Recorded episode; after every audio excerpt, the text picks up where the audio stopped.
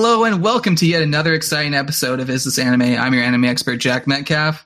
And I'm the guy who doesn't know anything about anime, Malcolm McLeod. And joining us today is uh, actor Mark Blanklefleur. Hey, what's up, guys? Mark, what's your uh, bebop experience? Ooh, my bebop experience. I was there, I guess, when it first came out. So bebop for me was probably one of the first anime series that uh, I really started watching. And at the time, uh, being a broke teenager who is probably just getting out of high school or probably in senior year, the only way you could get it is by uh, giving your computer aids through uh, LimeWire. so um, I was like in full control of the family computer. And um, at nights, I would just leave the torrents on, or not the torrents, sorry, LimeWire, uh, and hope to God that I didn't give it uh, a super bad virus. The the the amount of money I, as like a twelve year old, um, made my parents uh, spend money on due to our computers getting virus from LimeWire is uh, unconscionable, like uh, like absurd. And we would just have the computer guy come in like on a monthly basis because. Uh, yeah, Li- LimeWire was interesting. Li- LimeWire, for one thing, um, there were a lot of LimeWire torrents or files or whatever that would be labeled, and you know, you would try to like download, say, an episode of Dragon Ball Z, and it would be hentai, and uh, that's how that's how I discovered hentai as a as a child. Oh my Yeah. god. yeah, that's when you quickly discovered the difference, like knowing what file names were. Because like an, a .mp4 or .mp3 probably was going to be safe, but a .mp3 .exe, you're like, hmm, probably not. There there were plenty of listen, man. The the amount of thing I don't even know how this stuff like there there there is some classic '90s hentai that's just permanently fried in my brain because of it. Just it was just there. It was just there, and you're 12 years old, and Yeah, um, LA Really? Blue Girl. I've learned so much about your 12 year old self uh, in the last like three days, Jack. listen. You have to tell us. listen. We, we have to say. You have to tell the story of. I guess I have to tell the story. Um, and my friend Dante, who who was so excited to listen to this podcast, and uh, so far has yet to listen to a single episode. So fuck you, Mm. Dante. I'm gonna slander you now. yeah, Oh Dante. Eat dicks, Dante. I'm gonna slander you because of the story. Here's the story of me selling pornography at 12 years old uh, to Dante, uh, who was also 12 years old. We were, you know, in grade seven together, and I would It like. doesn't. It doesn't count when when you're both the same age. Yeah. It's, yeah, it it doesn't count. This is a childhood story. This is a child. This is classic This is- childhood. This is a Stand by Me esque story. When I yeah, so Dante, you know, hor- horny 12 year olds. Um, you Mhm. know, we were we were all doing the horny 12 year hate olds. that phrase. Horny 12 year old is the worst phrase I'm in the world. yeah, number one for today. Worst phrase of the day. So yeah, Dante uh, Dante really wanted to see some uh, vaginas. So I printed off three f- black and white photos of you know var- various women uh, with you know their vaginas prominently displayed, and Yeah. sold it printed printed the photos off and sold it to Printed Dante for twenty dollars. Were they? Yeah, were, black they and- were they black and white? It was black and white. He didn't even get color. Very nice. okay. And Well, that's who, who could afford a color printer back in the day? Yeah. and that's what like that's what like 2002 2003 uh printer Mhm. quality so this Mhm. ain't the this ain't the high quality stuff No, this This isn't is- 1200 DPI printing. yeah. You're not. There's like no H. There's no brand name printers at that point. Yeah. So mid 90s. No. So whenever I was 16, uh, I went to all boys high school. Uh, some of you may know it. It's called Vancouver College. Uh, probably shouldn't. I don't know. Anyway, um, all right. So we had we had school IDs. You know, we have every year you get your school ID and everything like that. Uh, mine had mine said Vancouver College on it, and then on the bottom right it had like grade whatever. And then I just had a uh, at the time the um, you know the sticker pictures you used to take with friends and all that shit. I had whatever. I had one in the bottom right blocking the age of whatever. So I'm at Comic Con in San Diego and I'm going around to these different booths and I'm like, ooh, what are these? And they are clearly adult oriented uh, comic books and uh, videos and DVDs and everything like that. And I'm going through there and blah blah blah blah blah. And this is like Sunday, so it's the this is uh, like the last day of the con. It's like 3 p.m. These guys don't want to these these guys don't want to have to pack up anything that I'm looking through, anything like that. So I'm going through there, blah blah blah, and then I see some like uh secret plot, secret plot deep, um, some classics, uh, L.A. Blue Girl, things like that. um, Cherry Poppins, I think, was one of them, which was a a I believe it was a spoof of uh the what is it? The Archie gang, the Riverdale uh, gang. Oh my Um, god. it was it was great. Um, and I'm looking through it and blah blah blah, and um, they're like, "How old are you?" I'm like, "I'm 18." And they're like, "Do you have any ID?" And I'm like, "Uh, pff, the only one I got is uh, my college ID. Does that work?" And they're like, "Let- "Let's see." And I show them, and it says Vancouver College. It shows me, my name, and I'm wearing a student, like I'm wearing a shirt and tie. And at this point, they're like, "There's no way this motherfucker is 18." but I also want to just make the sale and and and get rid of this shit. So like they're like, all right, man, go to town, and I end up spending like a hundred dollars on like various uh various comics of of uh Of the nature. 18. of the yeah. 18 plus Yeah. variety. 18 plus Archie like comics that probably are, were in the inspiration for the modern Riverdale, not Yeah, like that's probably what it was like. Ah, Cherry Poppin. All right, uh, that okay. I guess uh, we can talk about the highs and lows of high school football. Well, where we get these adults to play teens that fuck. The- yeah.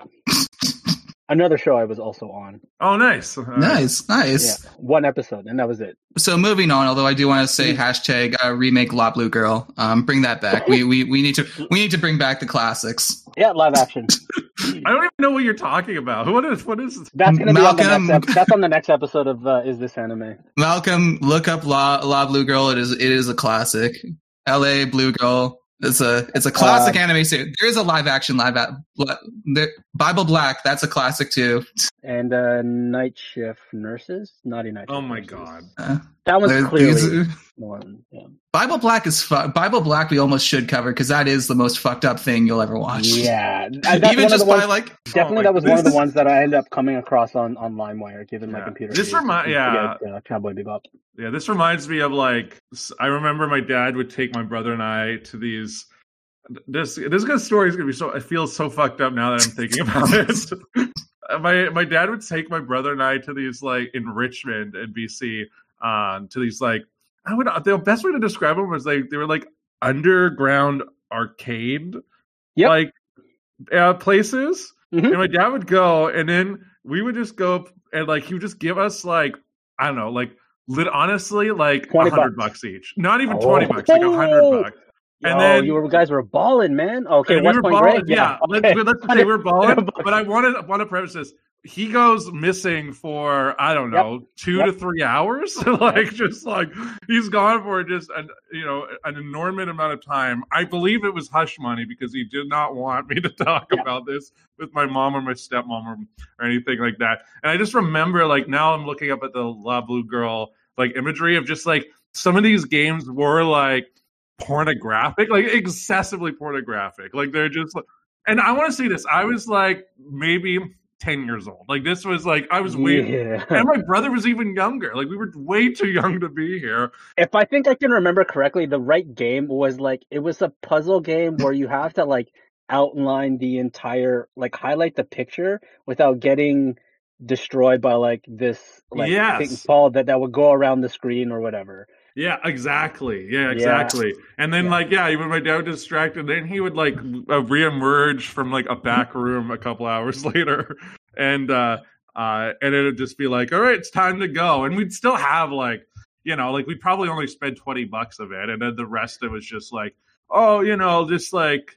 Just don't tell anyone we were Allowance here. money. Yeah, and I want to say the preface this as well. My dad is dead, so there's no repercussions for me to say this on a podca- podcast. Interest, interesting backstory. Do you actually um the I heard stories about the back room of that place being notoriously um underground um death fighting like UFC. Pro- maybe they're like. I mean, I No, I I'm just joking. feel- I, I, I, no, I, I, I just, I, I'm playing along. I'm an improviser, so I'm just like, yeah, no. Then they like, you know, they, they you know, there was you saw a chicken get beheaded by another. No, if yeah, this is this is definitely it's Russian roulette in a back room. Yeah, Yeah, something weird was going on. Probably, I it was yeah. That's that's the most. I should say that uh, the most uh, notorious hentai addict was uh, Osama bin Laden. They discovered a lot of hentai on his Oh uh, my computer in Abbottabad.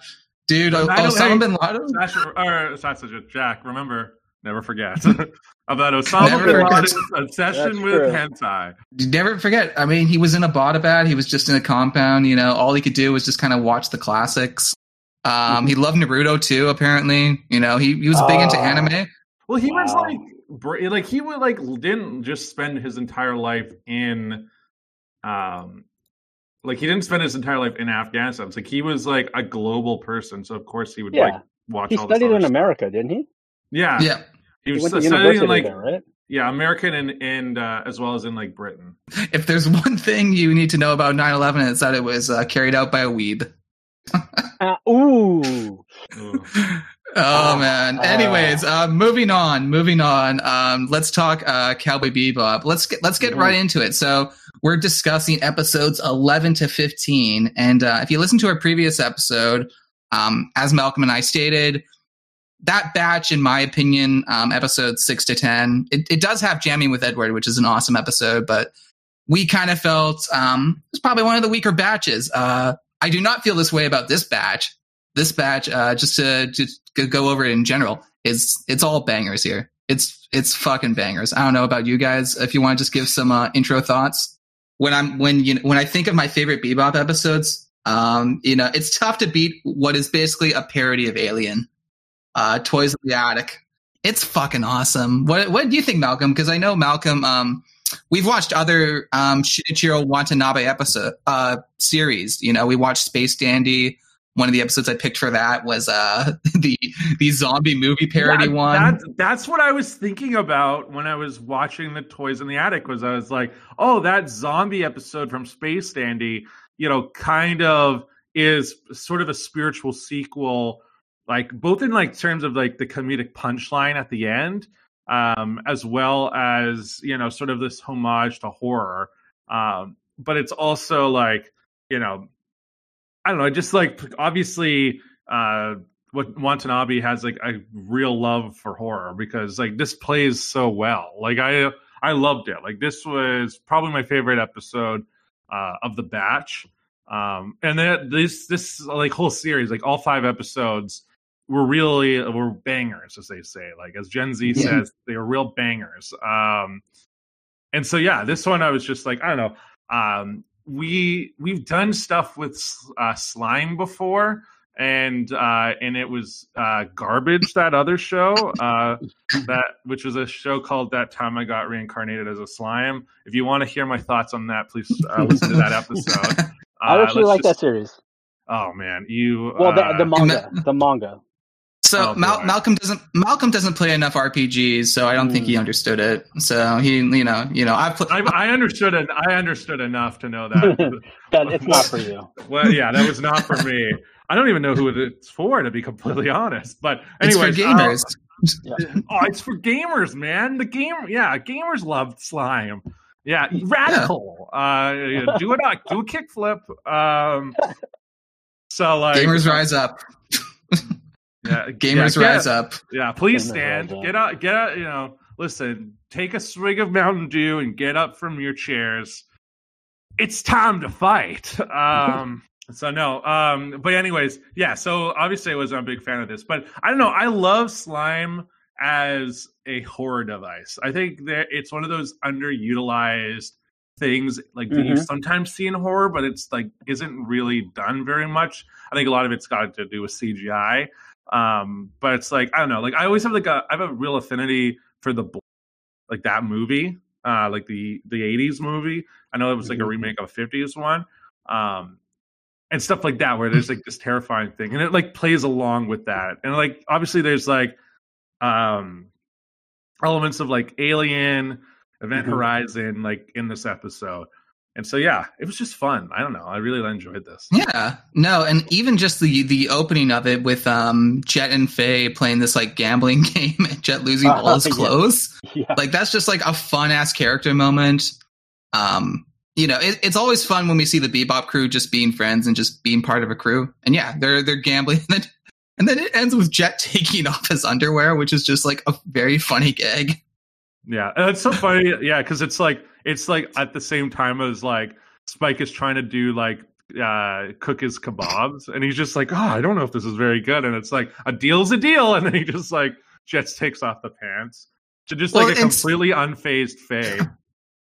And Spike is being ridiculous too because he's cooking the shish kebabs with like a welder. Oh, it's Like no, a flame. It wasn't a welder. It was a flamethrower. uh, yeah, it's like a flamethrower or something. Um, yeah, so it's just like these characters in this particular intro are being so fucking wacky, and it's awesome. Yeah, Yeah, it's and it- probably the first time we see everyone that's n- like. Is this not the first sort of sort of departure episode where it's not story driven through a plot or anything? It's just like a one off type thing. I mean, there's plenty of one-off episodes, but this one, it, I feel like the Bebop crew at this point feels like they're just hanging out. I think that's no, but it's, yeah, but it's this is li- with the full crew, right? Like because before yeah, it was oh, just the, yeah, yeah. Okay, sorry. Go yeah, that's true. No, that's true. Yeah, because uh, Edward's in this as well, and Edward Mhm. hasn't Yeah. really been involved up until this point in the show. So, yeah, no, it, it totally is like the whole. This is like the whole crew now that they're like Yeah. all together. Even like uh Ein has like you know some work to do in this. Mhm. Uh, with, Poor- and there's, poor, poor Ein. I was, I found uh, it was that moment when well when Ein gets attacked and then Spike finds him and it's just like he just slaps Ein like the back of the hand is like what do- you know what about your animal instincts like just like like dumb dog like it's not like anything mean like it's Yeah. not like a real hard slap it's just one of those pats where you're just like dumb dog Yeah, so this Oh, was man. definitely um this was definitely one of my of- of the five that we that we did in this bunch, definitely my favorite of the uh of the group because um again, like you said, it had it has those um the homage to uh, aliens as well. Uh, but it also reminded me of another episode of uh, Red Dwarf. Uh, If you guys watch watch the old uh, British uh, comedy. I'm not about- familiar. Yeah, so Red Dwarf Red. Dwarf. yeah, so Red Dwarf is a really dope um, for me anyway. Uh, around that time of like Mr. Bean and everything like that, it's about this guy Lister. He gets locked away, or um, basically in cryostasis. Uh, the entire crew dies, uh, and he's the only one left in like a mining ship. And basically, a similar situation happens with with him and his ragtag crew that he gets. Um, and it's a, it's it's basically the same plot. Something is going around uh, the the ship, uh, sort of jacking people up, and they're trying to figure out who it is. Um, and it turns out to be something um, similar uh, to this one, where it's uh, a a mutant uh, thing that they sort of forgot about. So I'm sorry I'm just looking up Red Dwarf I guess it's a show that's still going on today like it's like Not- they not- not They- as frequently, but they Right. they did a movie that that Mhm. premiered last year, and their last season of episodes was in 2017. And they're all short, like four or five episode seasons. So Yeah, um, w- such as the um, the British tend to do with their um, with their sitcoms. yeah. I guess So- this is also like this show's coming out in that like heyday of like uh sort of space. Sh- I, I don't know how, how to say it, like the spaceship uh shows where you had all the like the syndicated Star Trek shows. You had like Babylon Five. You had Red Mhm. Dwarf. You had all these shows, Stargate. You had all these Stargate. shows coming out.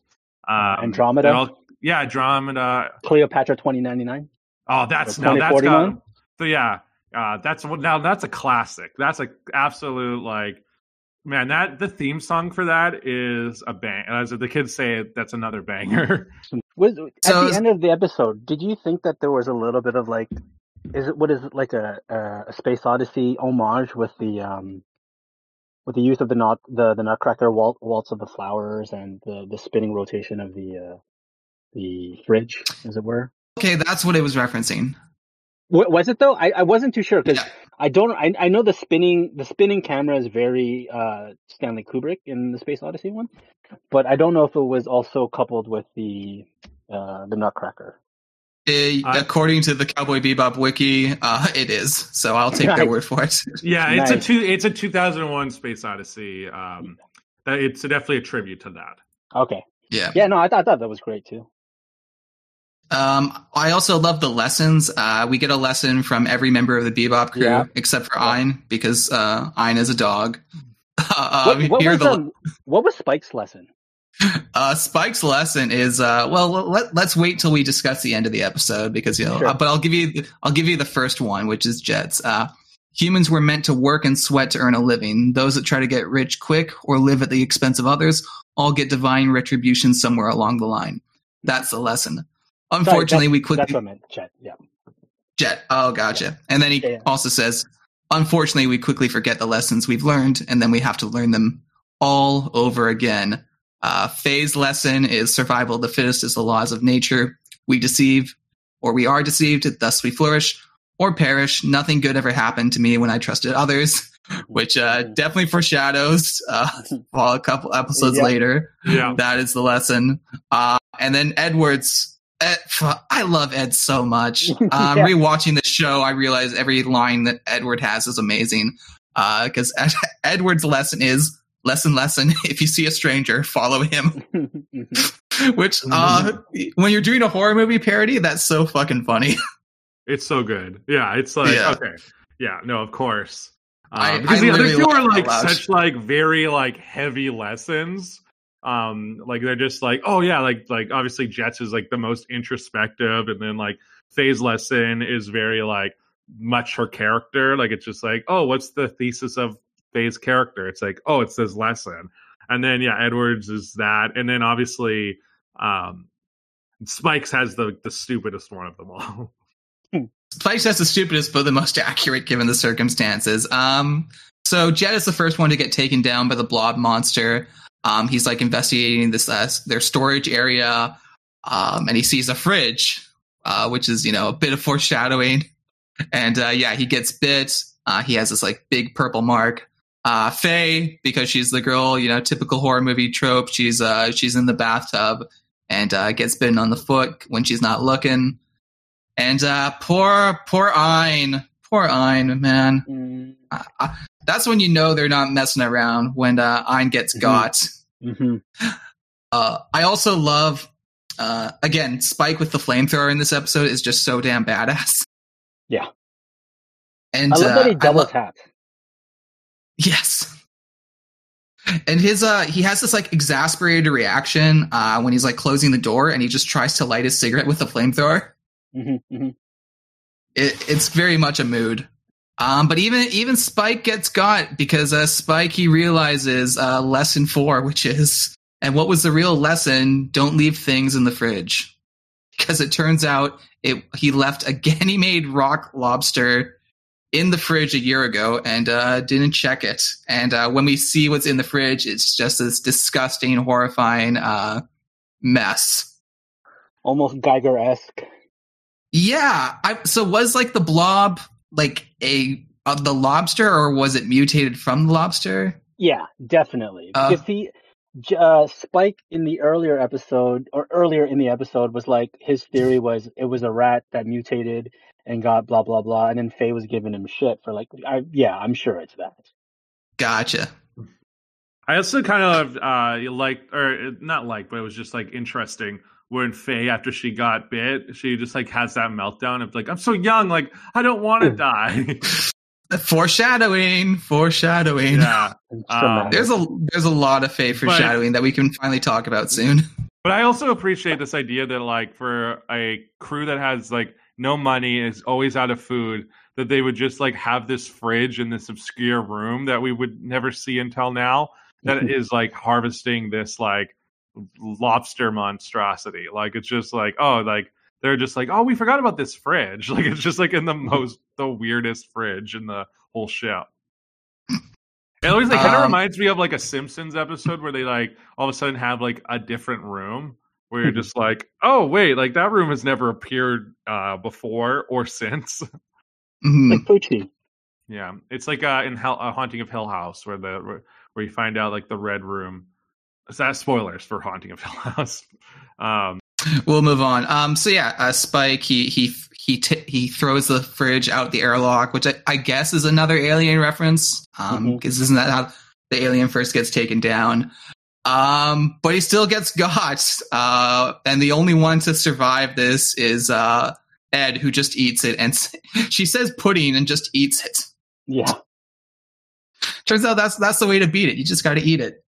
But I but I did like the final like where he's uh, ejecting the fridge uh from the ship and just like just like it like going down and then like hitting the one part and then bouncing back up and he has to like push it down um and then he sees it out. Just but that's when he gets a bit obviously.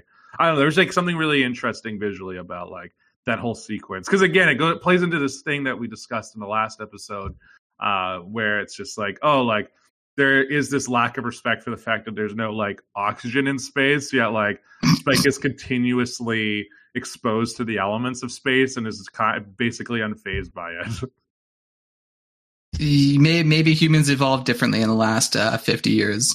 This is That's how it 2070. So, this is 2070, so maybe we got a chance. Maybe when we all go to space, uh, Elon Musk gives True. us the space breathing uh, pills or something. yeah space skills Space skills. Um, also, if you if you listen to the preview of this uh, of the following episode, Ed takes over it, and uh, she says that everyone died, and she is now the star of the show called Cowgirl Edward. So did- ti- I did see that. typical Ed th- typical Ed thing to you know break the fourth wall and be silly like that. She's one of the best. And moving on is our first two-parter episode, uh, Jupiter Jazz uh, one and two. And you know, Mal- Malcolm on the last episode, you talked about the lack of vicious. Uh, we get vicious. Vicious is back. He's back. I'm starting to understand who he is uh, because you kept teasing him. He was just like, he's going to be important. He's going to be important. And then I was like, yeah, he keeps showing up and doing absolutely nothing. But it, I guess it was all foreshadowing in the end. yeah, as it is. And we also see uh, the Native Native American guy, Laughing Bull, and his son. They come back. Um, he was briefly in the first episode, and now he's kind of got a little bit of a role. You know, saying saying his usual uh, ambiguous uh, Native American wisdom.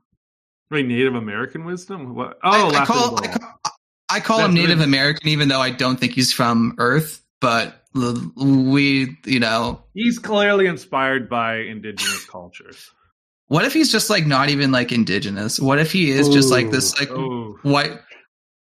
I don't Well, know. It's like, I mean, it's I- like those Italian. There's that like an Italian actor for years. I think he was the guy who played the uh, Aboriginal guy in those like ads where it's like the Aboriginal caricature is like crying because of, of like yeah. you know of, of capitalism or whatever. Where it's like, oh, right. I- and yeah. it turns out it was just like this Italian guy. They're like I- he I wasn't was- even Aboriginal. Like he was just like a, literally Yeah, he's from just- Italy. He's just an old guy who's just really into Native American uh, iconography. He wasn't even born on Earth. Um, I don't know, but none of what I I'm assume, saying is I assume he this character. I'm gonna I'm gonna take the leap. Uh, I'm gonna assume that he is uh, of Aboriginal descent. Maybe he's not from Earth anymore, but he clearly can trace his heritage back to those people. I guess I guess it's 2070, so he could still be born. You know, he looks to be like Oh, 80, yeah. so he could have been born in. Yeah, he could be our age, like he 1990. So yeah, Wow. nah, never mind. 19. He could. Yeah, that's what that's what someone from 1990 would look like in uh year 2020 or 2070. So 2070. In 20, wow, he really threw No. every, all of us under the bus. Uh, 20. Yeah, hey, shit. Oh. Laughing Bull is my age. That's crazy. Uh good for laugh. Yeah, but anyways, uh, everything I just said isn't everything I just said is barely canon. But he says uh, there's a, there's a star that falls from the sky, and he explains that it is the tear of a warrior who has finished his battle on this planet and could not find his way to the Great Spirit. And uh, he's not talking about Spike. I think. I think he's talking about someone else. dun dun dun. Dun dun dun. Um. So yeah, we got a scene with Vicious and the Syndicate. Um. What do you guys think of this? I mean, I, I think Vicious is cool, but honestly, I kind of nodded off. I, I don't know the, the Syndicate stuff. It it it kind of flies over my head at some points when I watch it. I don't know about you guys. Yeah, it feels like they're just some ominous group or bad guy that that's sort of lingering in the background that we sort of really kind of don't care about that much. At least in my Yeah. for me, like I No. Um That's- I don't care about the syndicate. The only thing I care about is is just give me more vicious because I just want to see Spike fight this guy. I Mhm. want to know. I want to know what's the beef between him and Julia and and everything like that. And Yeah. it looks like we're getting like part two of the fight because earlier on, earlier on in the series, they had uh, an, an encounter when um, I guess that that one guy died and he came back and uh, vicious like kicks him or shoots him out of a building. Yeah, that guy. Yeah, and uh, Vicious there, uh, the Syndicate gives him um, this guy, uh, Lin. Lin, who is way too uh, kind to Vicious, uh, way way too loyal considering who Vicious is. hmm Lin, Lin's judgment uh, and loyalty is, uh, you know, I it, poor Lin, Hmm. poor Lin. Ah, And he kind of gets what he deserves for trying to. Uh, I mean, he, d- when he partners with Vicious. Um, Yeah, that's true. You you have to know. It, it seems like that's a, an ongoing theme with um, partnering up or just even being associated with with Vicious. yeah, I mean, the, I'm I'm kind of with you too, where at least this like whole subplot with like uh Vicious and the Red Dragon Syndicate. Yeah, I feel like it would. I'd care more if there was like more setup to it, but like it's like since the last time we saw them. It's been like six episodes, right? Like we just like hmm. I wish there Mhm. was kind of like a standalone episode earlier where we Yeah. sort of got to like just meet like vicious truly like uh, and then like not maybe have it as an episode that like followed the um actually uh, honestly probably followed toys in the attic where it would just have been like okay this is just a vicious centric episode no spike no Mhm. jet bl- you know no Faye, like just vicious and what he does and like all the fucked up shit he does so that like when we go back and like vicious and spike start interacting it's like oh we actually understand Mhm. you know why there's stakes here but in, at this point because he's been in the periphery i don't know maybe it just doesn't Yeah. work the way maybe and maybe it's also because we're, uh, we're now conditioned with the way we watch television in 2021 that you know we're uh, used to these serialized shows where everything like is kind of intertwined from the get-go where this is like the 90s where like you know the sopranos has just started. You know the the most serialized show on television was like you know it's the gary you know the um was Larry it the larry sanders? Show or maybe oz? Gary like it, like it was early early days. You know what i mean? Mm-hmm. yeah, Oh yeah, Yeah, Larry sure. Like, Sanders I, I, I, I definitely wish for sure that there was an episode where I need to see what's so vicious about. Well, not part of my word. Part of crime, but what's so like- vicious about vicious about vicious. Yeah, what's so vicious? Like, why is he such an ultimate badass? Beside the fact, beside all those things that you're alluding to with his history with Spike, and he's like the only person that can really rile rile up Spike. So at least through that, we're like, oh, this guy's someone that we need to fear because Spike is really pissed. Um, but I need to Mhm. know what what the syndicate does. I need to I need to see them like slanging rocks on the corner. I need to see them shooting up churches. I need to I need to see them like I don't know, like just taking over a city like um you know, Yeah. like like drug cartel style. Like I know okay shit. That is a force to be reckoned with. And the leader of that force is vicious. And we never really get anything like that. No, and it's kind of funny. Um, it's interesting again, just discussing the show and breaking it down in a way um, that you know you just normally don't really get to do. So yeah, I, I do agree with you there. We could have. I, I don't think any fans would have would have been mad if there was a vicious centric episode for sure.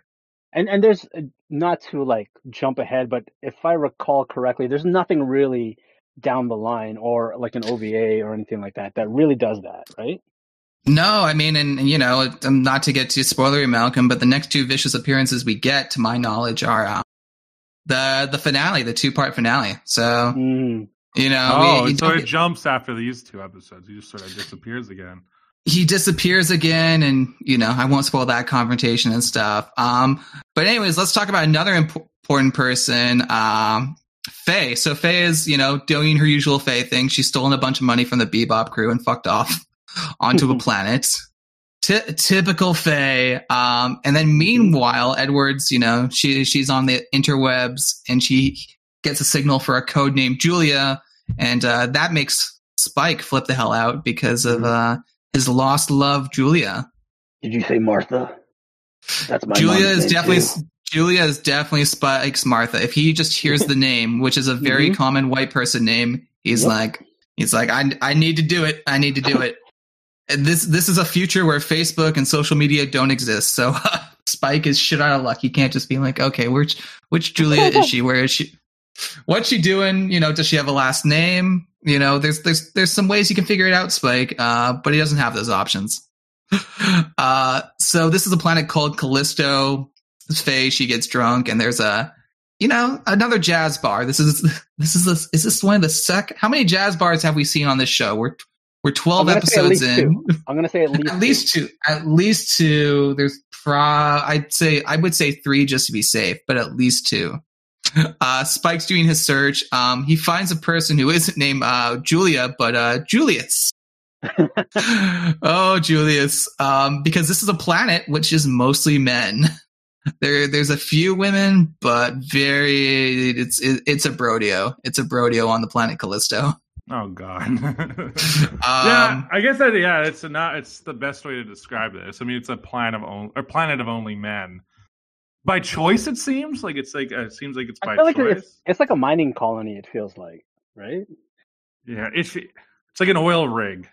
Within the first three like thirty seconds of just looking at the landscape of of Callisto and everything like that, did you automatically jump? You're like, hey, this is this is space Russia. Did you did you think that? Yeah, it's got vibes of that for sure. And then the same thing. Uh, as soon as you see Julius, it is confirmed. And I'm like, oh, okay, it's clearly it is clearly Russia because on the sign above them, it, it's all in like Russian script. Oh, nice. Uh, I didn't pick up on that one. Um, I did pick up on again, Julius. Uh, you know, this is 1998, so obviously the portrayals of uh, trans people aren't aren't the best. It's definitely you know played for laughs, but um, I'm sure there there's there's been worse treatment of it. this show That's is true. still very this show is still very woke, especially by 1998 standards. Um, well, I mean, especially with later on in it, especially with it's later on. So we get this. Uh, that, person that was that's that shocked me. That was definitely surprised me. But yeah, like this one, like yeah, it, there's definitely an element where you're going like, uh oh, like how offensive is this going to get with Julius? But at least like yeah at least it's like you know Julius isn't like the butt of a joke. No. Like it's just like they're sort of like treat Julius as like a character, like you know, just got this hard life, you know, working the streets of this of this this planet, I guess, like this planet. Yeah. Mm-hmm. And mm-hmm. like, you know, it's just like gives the tip and then there's like, you know, they I'm gonna say they and they like in their other like, you know, their posse of escorts. Yeah. Or, escorts, prostitutes. I, I, mean, I think it's fair to say they're prostitutes. I mean, women of the night. Yeah, the uh, women of the night. Uh, yeah, just like you know, goes off to do what they do.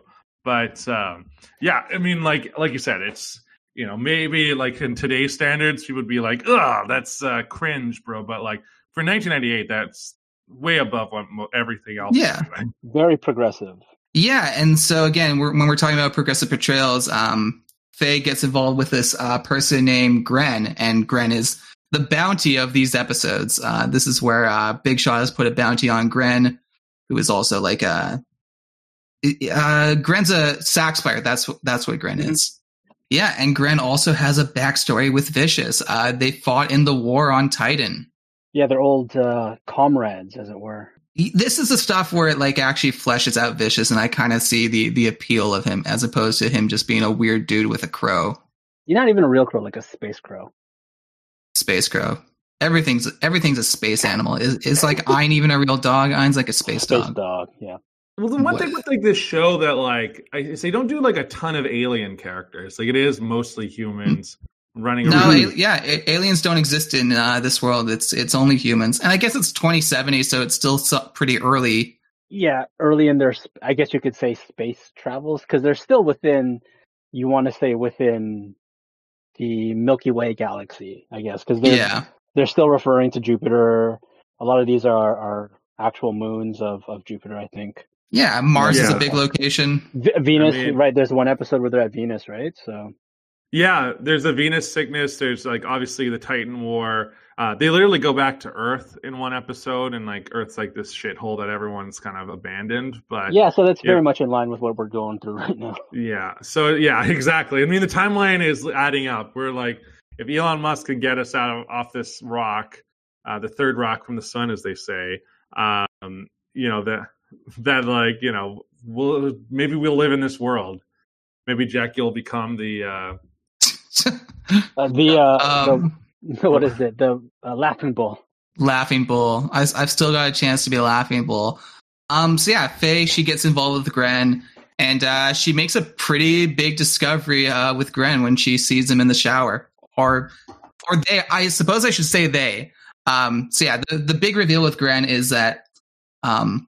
I guess the what is the proper term? Because I wouldn't call Gren trans. I, I know on the live action show they would refer to them as non binary, it's all good. No, so Gr- Gran is what you refer to as uh, non-binary, but also like when Grant reveals how how they you know Gran Gran Gran Gren's got some cans, Gren's got some boobs, and Let's- this is the only let's- yeah. Let's breast. just say it.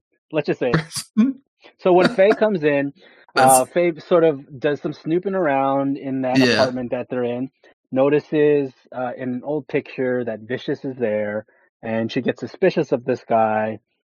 Uh, she hears the phone call from Vicious. I think Vicious says that, um, you know, we're we're ready for this meeting, blah blah blah.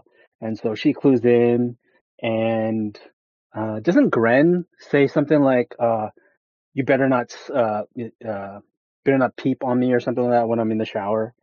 You might Yeah. not like, just like you might not like what you see or something like that. I don't know.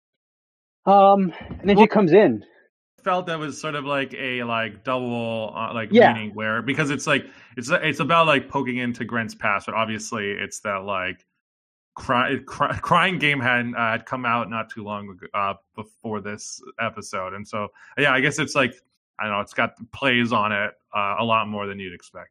hmm So Faye comes in, busts in, super badass style, got the gun, and she gets shook because, just like um, Jack has said, she whips out the whips out, out the uh, um, or whips open the the shower curtain, and we see Gren with some boobies, giant knockers, some tatas. Yeah, this this is also the only time in the series where you actually even like see nipple.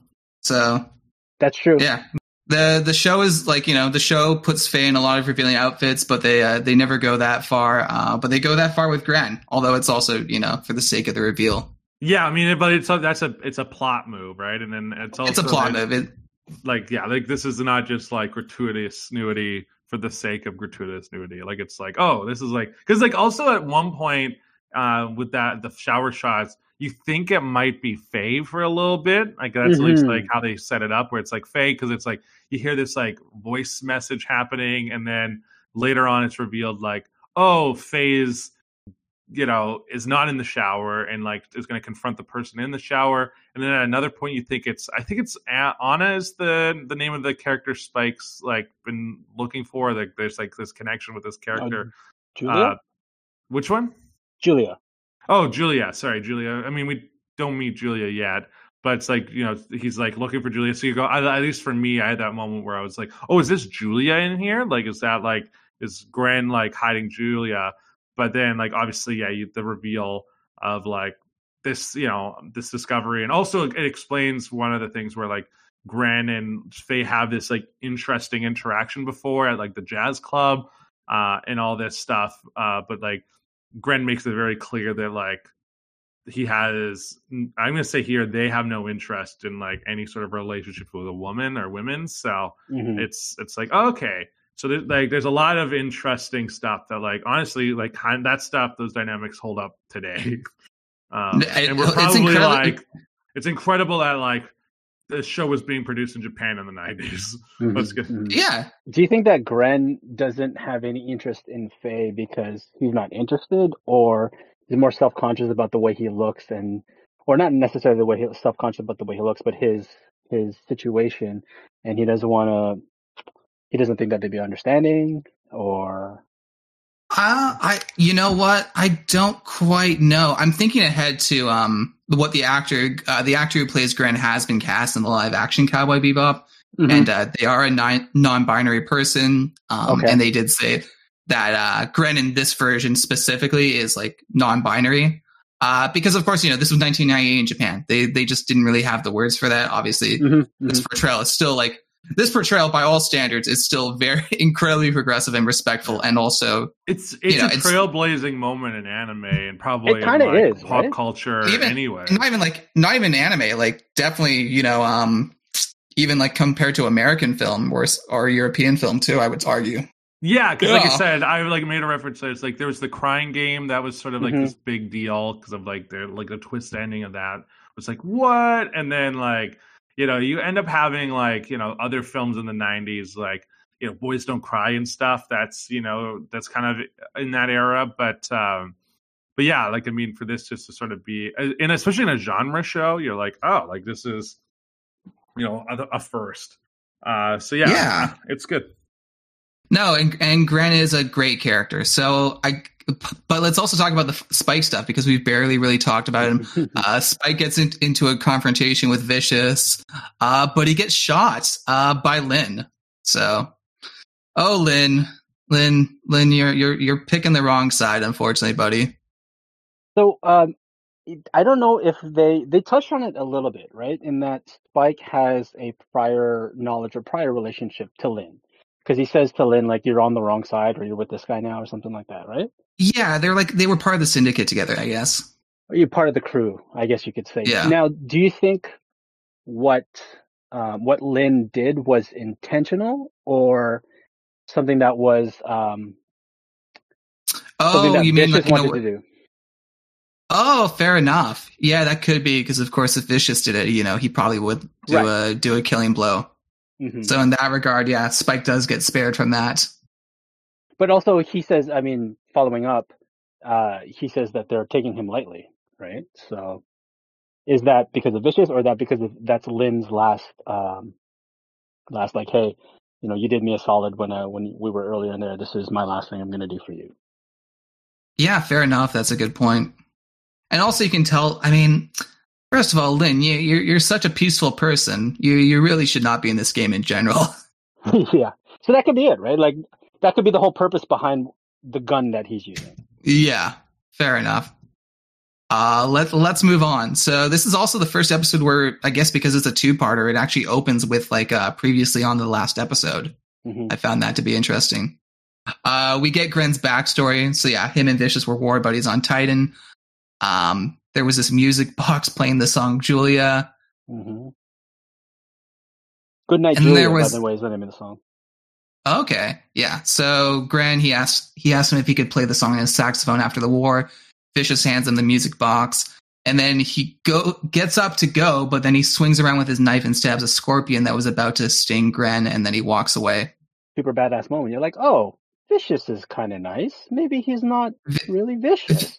Yeah, Vicious maybe is like he isn't a big pe- a piece of shit, but you Vicious know, is nice until like three years before the show starts because even like we see flashbacks with him and Spike, and they, you know, we Mhm. even see Vicious uh, smile. Yeah, they're like back to back. This is my buddy. We're gonna. yeah, he clearly Yeah. went on a, a villain's arc at some point where he was like a good Yeah. guy who was pushed to the edge, and then that made him a bad guy. Yeah, so unfortunately, uh, Gren, Gren uh, got the short end of the stick. He got sent to prison for espionage.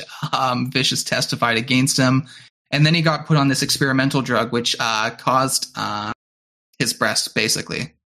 Uh, but yeah, Gren, Gren is uh, unafraid. Um, basically, what happened? We we've had these bits and pieces before, but this is like probably the most coherent look we've had at it. It features, you know, clips of Spike trying to leave the syndicate, uh, trying to get Julia to, to run away with him. You know, we get Spike on the operating table again. And we get a look at the uh, the the rose on the the puddle. That is so. Yeah, and I I love the fact that it's the same shot from the ending too. Mhm, yeah, so that's cool. So yeah, let's let's get back into it. Um, so it turns out Spike was actually tranquilized by Lin. Um, good old Lin, good old Lin, Good old Lin. the the pacifist Lin. Um, You know, they meet up. They they go with the drop, and Gren goes up to them and says, or says on the phone, like, "Oh, I'm gonna send up a woman." So there's another thing too, where he may, he or they may identify as one of the other side. But okay, but yeah, I thought it was cool. This is the first real official dogfight, isn't it? In in the uh in the show, if I recall. no, I think we, we we've we've had some other dogfights. We obviously had like um, didn't we have like the dogfight in the very first episode? I feel I feel there's and there's been some other There might have been. I it's we've I've watched a lot of episodes. I feel I, I is that like how Ein is introduced is through a dogfight? I don't. I, no, I don't that's oh No, Yeah, well, well- it's always well, it's always it's always a ship versus something else, like a spaceship versus something. It's never a spaceship versus oh, spaceship. oh, that kind of dogfight. I was. yeah. really I, Yeah. th- I think thinking I think you're right then. Because and, and not, not only not only is it sorry not a fight for uh not only is it like one on one it's a one v one v one so it's a triple match to see who who is the better the the better person or Yeah. whoever um but that was Yeah. really cool So it doesn't end well for uh, Gren. Gren ends up uh, uh, getting mortally wounded. Uh, but Gren basically tells uh, Spike that they want to be that they want to uh, die die on Titan, and Spike tells Gren that basically there isn't really enough time for them to even get there. But you know, the jur- the journey will be enough for Gren's sake. Yeah, and then we get the nice bow tie at the end of the episode. Yeah, with uh, with Laughing Bull. Um, it's not the ordinary, it's not an ordinary star, but the tear of a warrior who has finished his battle on this planet and could not find his way to the lofty realm where the great spirit awaits everyone. Tragic stuff, man. I don't know. I feel I feel like I skipped true. over a bunch. I feel like I skipped over a bunch of this. Um, was there any stuff in between? There's there's so much plot stuff that I almost find this eps- this second part really difficult to talk about.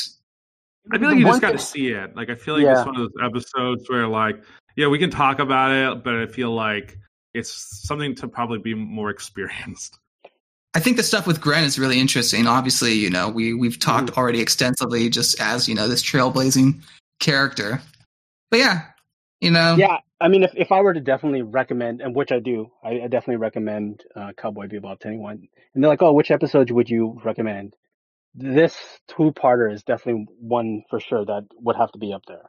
Um, before we move on, I actually do have one funny gag uh, that's kind of around the middle of this episode, Mhm. uh, which is Ed's only line in the sh- episode, I believe, where she's just like, "Where's my souvenir? Is it here yet? Is it here yet?" Thank you. I actually wrote that. I wrote that note down. I was like, "That's an odd cutscene of Ed and Ein." It's it's funny as hell because again, this this this two parter is obviously just too dark and plot heavy for uh, Ed to really play a part in. So to just have this random cut where Ed is just complaining, Yeah. you know, Well, I also, I also like at the very end of the second part where uh, Ed is painting uh, Faye's like uh, toenails, and then it's just like, why wasn't Ed involved? Also, I like that Ed always refers to uh, themselves in the third person. Third person. Yeah. Uh, it's like, yeah, why was Ed not there? And it's just like, you know, someday we'll tell you. Just like, just like, just not now. Like, and also it's like, I hate blue. Just as Ed's painting the blue. Not blue. And oh, head. anything but blue. Yeah, exactly. That's the actual. uh, Ed, Ed is so great. Um, once again, listen, if Ed, Ed is a permanent speedwagon, I it's it's almost Mhm. borderline cheating, but um, doing Most this rewatch, I love everything Ed does.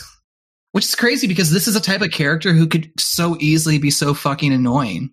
Yeah, yeah, and and to be fair, it could still be that character in the live action, but in in in the anime world, it's Ed was my mm-hmm. favorite character. Well, I It's gonna think I be think real that interesting who they pick for Ed because I don't think Ed's been cast yet, or they haven't announced They- it yet. Of they, have they've Ed. been ca- they've been cagey about the casting. They're like, "Oh, we'll you'll get to it," but I Oh, could see them just pushing them that to season two because they know how difficult that's going to be, okay. and they're yeah. Because I feel like I feel like they're gonna do, do something real stupid and be like, it's gonna be a CGI character. I don't know if CGI or maybe they'll just age Ed up more and be Mhm. make her more mature. I don't know. Again, Ed- Ed benefits a lot from being live action, or not live action animated, uh, Yeah, from Yeah. being, from being a cartoon character. Yeah, because it's like a very like uh thin line that you know that they're skating on with Ed. Like Ed could easily, yeah, just be this really annoying kid character where you're just like, fuck, I hate him. It's like The Walking Dead, like in those early seasons where everyone's like, fuck Carl, Carl's a piece of shit, and you're like, I I feel bad because like this is a child actor who's probably been pushed into this by their parents or by his parents. It's like he's like nine years old. Like it's pretty clear he, he he's probably only there because his parents forced him to be. And so it's just like, but then again, they kept giving him more and more stuff, and then they're like, oh, this guy can't act. Um, luckily, that hasn't been the case for Stranger Things. That one, they've got very lucky there that they all know how to act. Except, except the problem is with thanks to COVID, when Stranger Things comes back for its, uh, I guess season four they'll be fine, but by the time it's the fifth season, they're going to be like thirty. Those kids are going to be old. It's not going to be Stranger Things. It's going to be like geriatric things. Oh my god! Well, yeah, Uh, nah, they'll they'll just all be the teen characters, and they'll bring in like a new batch of children. oh God, no! Fuck. Just No, I- I think- to to be fair, like I think Stranger Things needs to end. Yeah, I, I think they've said that the fifth season's going to be their last, anyways.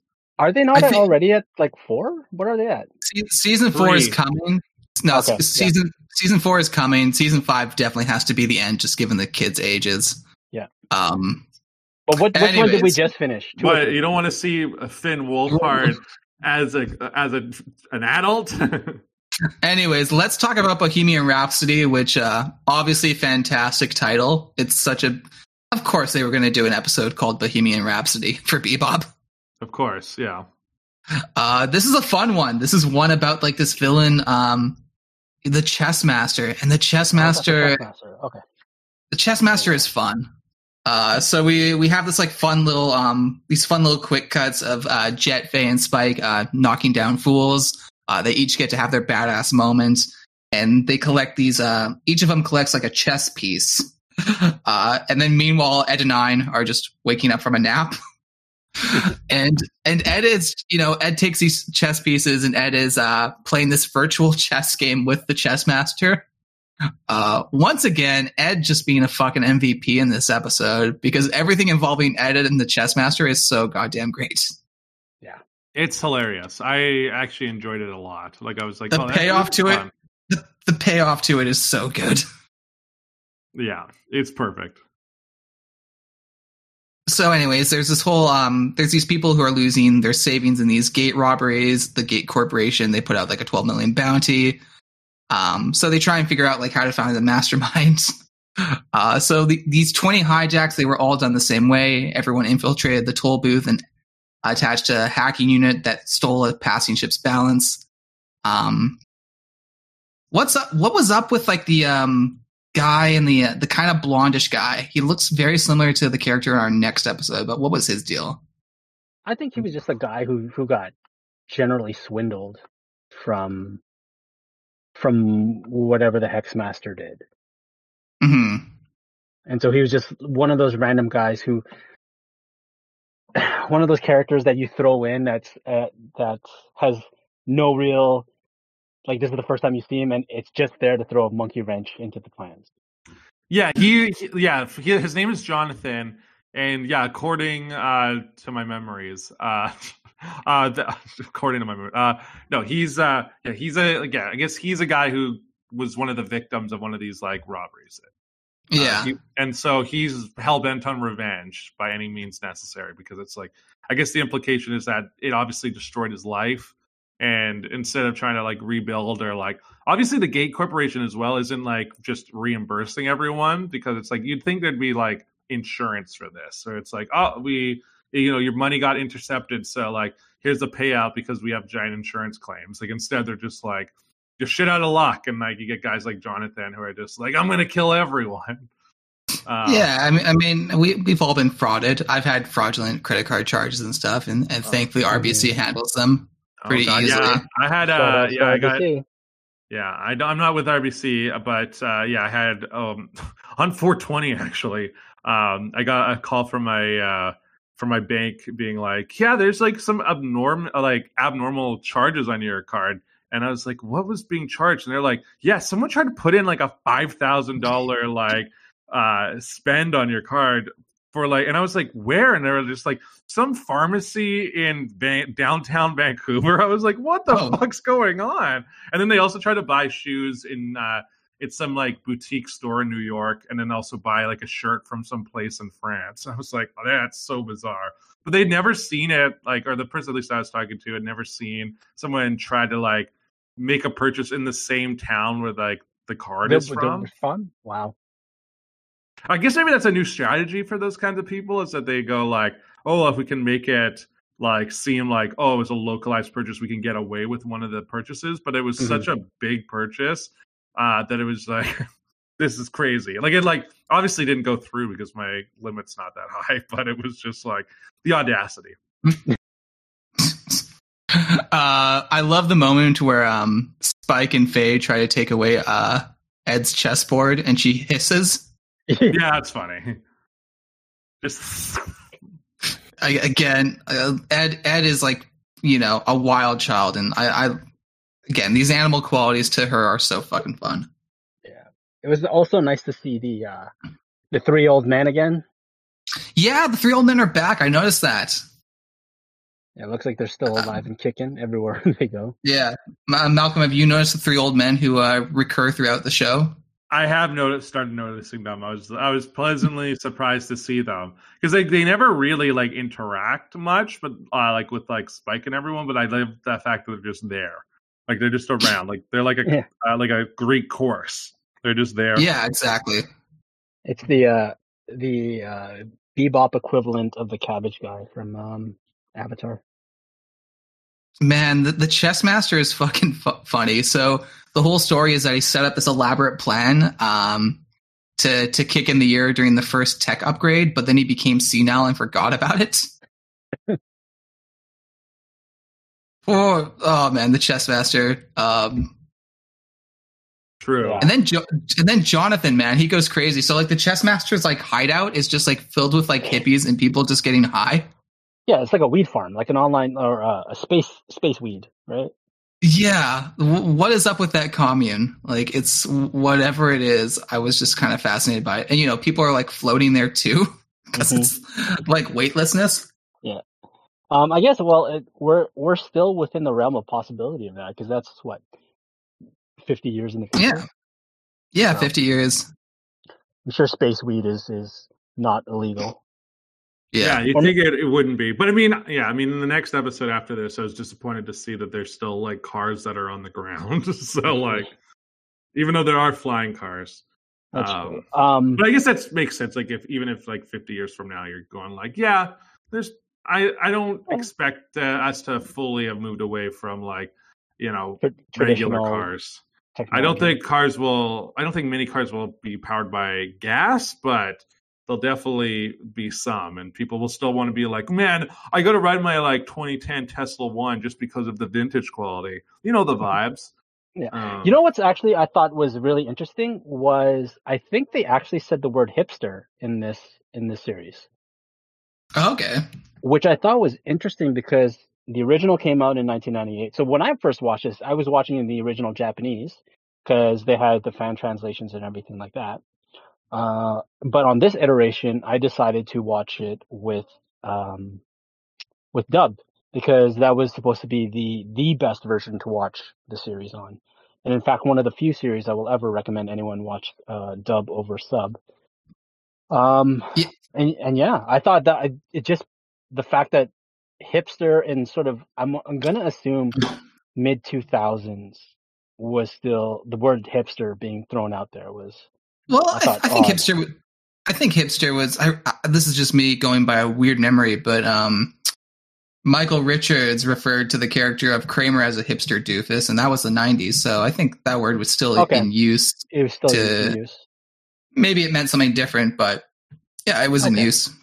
Okay, Yeah, I, I yeah, I- think- that's a yeah. I think it's a like. I think it's taken on a different meaning since then. Like again, if if Kramer's supposed to be a hipster in the '90s, like then obviously hipsters today are different. Where it's like a hipster today has like a really beard and like always wears flannel and like has like you know square you know black glasses. Like that's how I kind of view a hipster. They drink out of mason jars. Uh, Mhm. like you know that sort of stuff where, whereas like that's not how you would describe um yeah like kramer or whatever like who i guess in a that nineties time hipster.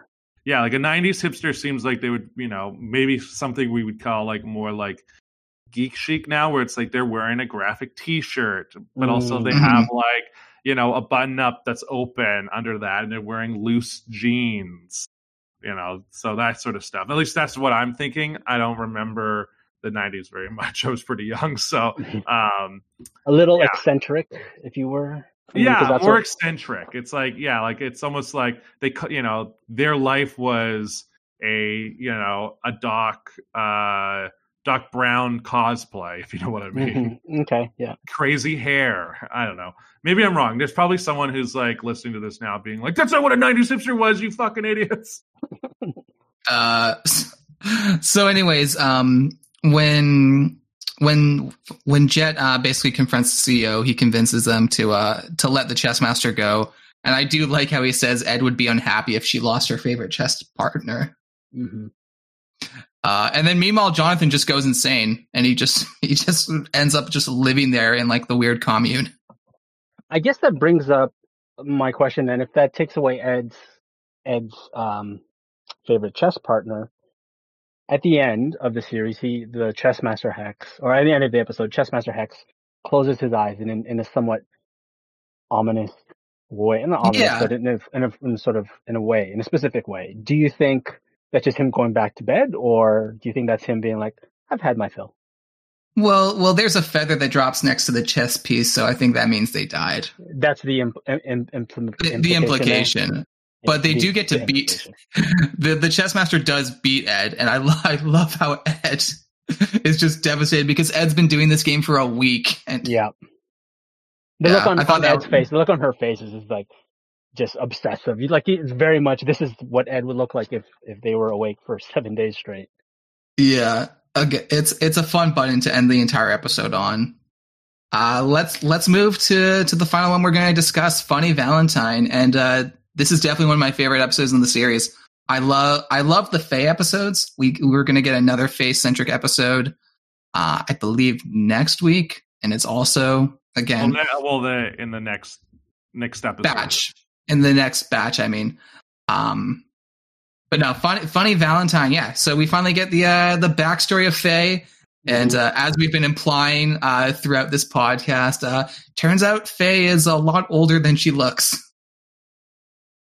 That Sort of. It's- So, well, she was, she was, she was. uh I guess would Faye be born if so? So So, Faye would was, be alive right now. yeah, Oh, Faye no, would be sorry. alive right now. No, actually no. So Faye? according to this, according Yeah. well, so I did the I did the math on this. Yeah. They said it was 2074, and then her accident was, or sorry, her accident was in. So the year is 2074, uh, and I think the year of her accident was 2068. And then they said that she's been Oh, no, the, awa- the, the awakening would be twenty sixty eight. Right, right, sorry. Yeah, the awakening would be 2068, Yeah. and then she's been frozen for 54 years. hmm So that would make her the the day of her accident 2014. Oh, so so Faye is frozen right now. So right now, she's cryogenically frozen because they do not have the technology to fix her. and so they and that's that would be 2014 you said and faye says she's 20 uh when she wakes up so oh so she was born in 1994 94. yeah. oh shit that's Isn't that your around your age? Uh, my my sister was born in 94 so yeah i was born in 91 Yeah. so yeah faye, faye is yeah, the same age as my my age. So, yeah, right in that sweet spot. yeah, Shout- just shout we should have David. all just got into a, So- or a coma in a, about four years ago. faye faye is a true millennial then faye, Yeah. faye is our millennial protagonist in cowboy bebop um so yeah faye she was in this terrible accident uh she was awakened by dr bacchus Bacchus. Bacchus Bacchus. He like repeats his name. He he reminds me of like Dr. Hibbert uh, from Yeah. The Simpsons. I don't know. He's got some doctrinate qualities in terms of how you know we, we kind of learn that he's a bit incompetent too. So Mhm. Yeah, and it seems like he's conning her as well. So you know he's he's got qualities of both. Maybe Watanabe. I mean, you know, this show came out in '98. The Simpsons was Yeah. definitely on for like nine years of that. well, The Simpsons was like at its peak of in, in '98, right? Like that's Yeah. where it's like, oh, this Yeah. is like one of the best shows on television. So I'm gonna it- I'm gonna say right now. This is a Simpsons reference. This is a Okay. Simpsons reference. okay, I like it. all right, Jack, you heard it here first, Jack. You know, It's I should Breaking add that news! to the cowboy. Breaking news! breaking news. Uh, uh, Jack declares that Bacchus is a Simpsons reference to Doctor I'm- Hibbert. I'm gonna get it into the Cowboy Bebop wiki just to make it official. I'm gonna I'm gonna edit it and do that. can edit it. Um, Um, while you're while you're doing that, I have a few questions. So throughout the Yeah. entire, well, again, this is more Faye related. Throughout the entire five episode stretch, did you notice there was? I mean, I guess this is probably to keep up with some of their fan base, but there were some gratuitous oh, 100 percent. fan fan service spots. You know, Yeah, Oh, There was- fake I mean, in this episode alone, there's that uh, that ridiculous shot where Faye's waking up, and Oh, it's like a cam? point of view of her like Yeah. on the bed, and it's just like mostly tits, and then it's Yeah. just like you see Doctor Bacchus and like his assistant kind of standing over her, Mhm. and so you're just like, well, all right, I see what's happening here. I see what's going. And you know, there's the other there's the other scenes from like um uh the the toys in the attic episode where it's you know it's her in the her in the bathtub and they they do the they, they do a shot for all the the people with their uh, OnlyFans accounts. And everything right there. Yeah. And, you know, and Um, then the, the bronze goddess on the on the deck of the Bebop when they're at uh uh what is it? Is it Ganymede? No, before that. Anyway, yes. Yeah, no, the Ganymede episode, yeah, there's the one where she's just like putting on lotion and like uh Ed- Edward is asking her about it and stuff. Uh the the one the one that the one that's in my memory banks is um the Ballad of Fallen Angels episode where she's like wearing that black dress and then like her boobs are just bouncing throughout the gunfight. it's like very prominent it's like very prominent breast physics uh, on there. Animators were clearly having a lot of fun. Um It's like we need to make our money somehow, folks. We we need people coming back. We need we need to I go mean- in once every three episodes. But that's the funny thing because even in Cowboy Bebop the movie, you actually never like you know you you, you never see see the whole package. So the show actually does have some uh, restraints because and especially with anime movies where they're like, oh sweet, we're a movie now, we we can do unrated stuff. Yeah, that that was it. Uh, and I think Watanabe, you know, he you know he obviously likes to you know have his character designs be sexy, but I guess you know he has his own kind of limits to that. Tasteful. So Tasteful. it's it's 1998 in Japan, and there's plenty of shows like My Hero Academia that are way fucking worse in a lot of ways, and uh, feature uh, younger characters too. So or interspecies reviewer. uh, I have not watched that one, although I know of it. Revenge of Healer. There's a there's um, so just just just uh, to to uh, aside. There's a a weird fucking genre of anime cropping up now in modern modern like 2020s anime. Just want to we can touch on that later. Go ahead and like, leave a gap. and maybe maybe maybe we can out. even cover them at cover them at some point too, because uh, as cringy as they are, they probably are worth covering, and I'm sure some of our listeners uh, may even enjoy those shows, or at Mm, least watch them for reasons. Right right. Um, but yeah, so so this whole backstory of Faye is that yeah, the year is 1968. Um, she was unfrozen. She doesn't remember anything. Uh, this one guy named Whitney, I got it. I got it. I got it. Whitney Haggis Matsumoto. fantastic name. Yeah. Way to way to throw in Um, a hag. Let's throw a haggis in there just in the middle so that we can know. Oh, he's he's uh, not quite Japanese. Well, he's Japanese- supposed to be uh, Bacchus's uh, nephew. Yeah, that as, You know as what? spoilered at the end of the episode. Yeah. Yeah, The- I mean that it's just one of those things where you're like, what? like that's such a weird, it's such a weird twist that's thrown in there. It's it's very 2070. You know, again, people, you know, mixed mixed race family. You know, Mixed race so family. Yeah, that's I mean true. that's true. Like I think you know we always hear the narrative of you know uh, black uh, kids being adopted into white families. Let's have some more white kids be adopted by black families. I think that's. oh, uh, you know, he, he could be he, let's do more of that. More. He could be- I'm- he could- you heard it here first. I'm saying more of Beep, beep, that. yeah. Breaking news! Well, even- Malcolm. even well, even like Went, uh, Wentworth Miller is like half black, although he looks white. You know, like that's just you know sometimes just just how it works. I guess. I guess it's because, uh, yeah, his. I think it's because his name is um, Whitney? Whitney uh, Haggis Matsumoto, and it's Bacchus, uh, just Bacchus for for his Dr. uncle. So you're just like, all right, you know, who knows how this all happened? But Are, we're we're trying to figure out. I guess Bacchus would then because, because Matsumoto would imply that Whitney's uh, it would be his father who would be a, the Matsumoto. So therefore, Bacchus maybe uh, comes from the mother's side. Is this is his uncle on his mother's side? possibly could be ba- he could be Bacchus Haggis, uh, for all we know. And Uh, we're we're gonna like I have to come up with a diagram for the for the yeah. Whitney So Bacchus listen, I've, yeah, let's. I'm gonna pull up the um, you know, the ancestry.com. Pres- yeah, the ancestry.com. You pull up the PowerPoint. We're going to get into this. I also found out that, like, according to the uh, the wiki page for uh, Cowboy Bebop, that Whitney's supposed to be 28. I was like, that Oh. surprised me. I kind of always just expected Whitney to be like, he kind of came off as a guy in his like late 30s, early 40s, and that's like I kind of felt he was taking advantage of Faye I mean, obviously it was, but it was Okay. like I mean, Yeah. felt uh, pretty. um It just felt yeah, pretty uh egregious. Like when they were like kind of falling in love a bit. Hey man, Mhm. sometimes sometimes you know older. Oh yeah, Speaking I as an older gentleman. I'm not. I'm not slamming that. I'm slamming more the fact that she comes out of a 54 year Yes. plus uh, cryogenically frozen session, and then he's the first guy who's there. And then, like, obviously, there's that scam about like the debt where it's like you owe us 300 million uh, woolongs or whatever, which is like.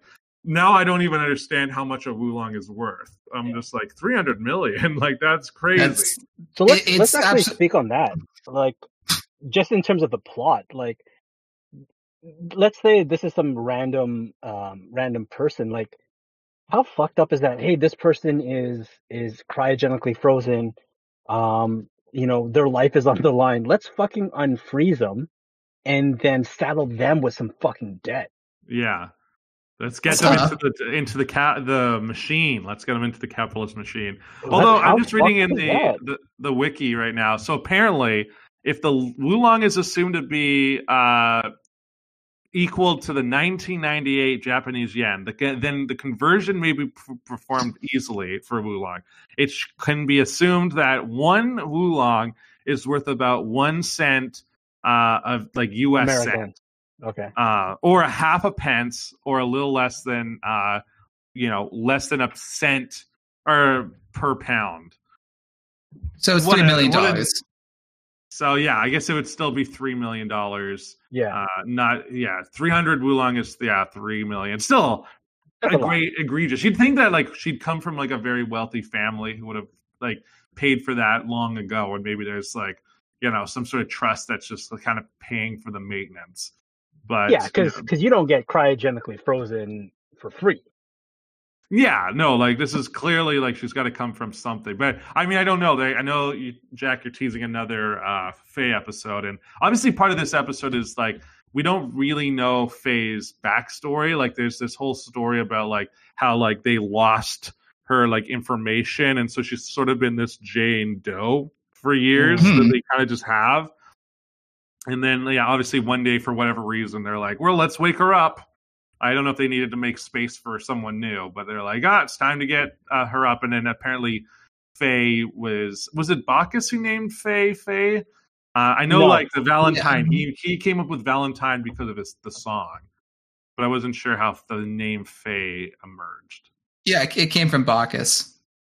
Okay, that makes sense. Um, so yeah, so so Faye, when she wakes up after the whole Bacchus thing, uh, she meets Whitney. Whitney asks her uh, to identify all these objects. Uh, she gets them wrong because you know he tells her what the year is, and then Whit- Whitney Whitney falls in love with her. They have this meet cute of you know him showing her the new world. It's you know it's very romantic until it's not, uh, it was because sad. Like in the end, it was like it was sad.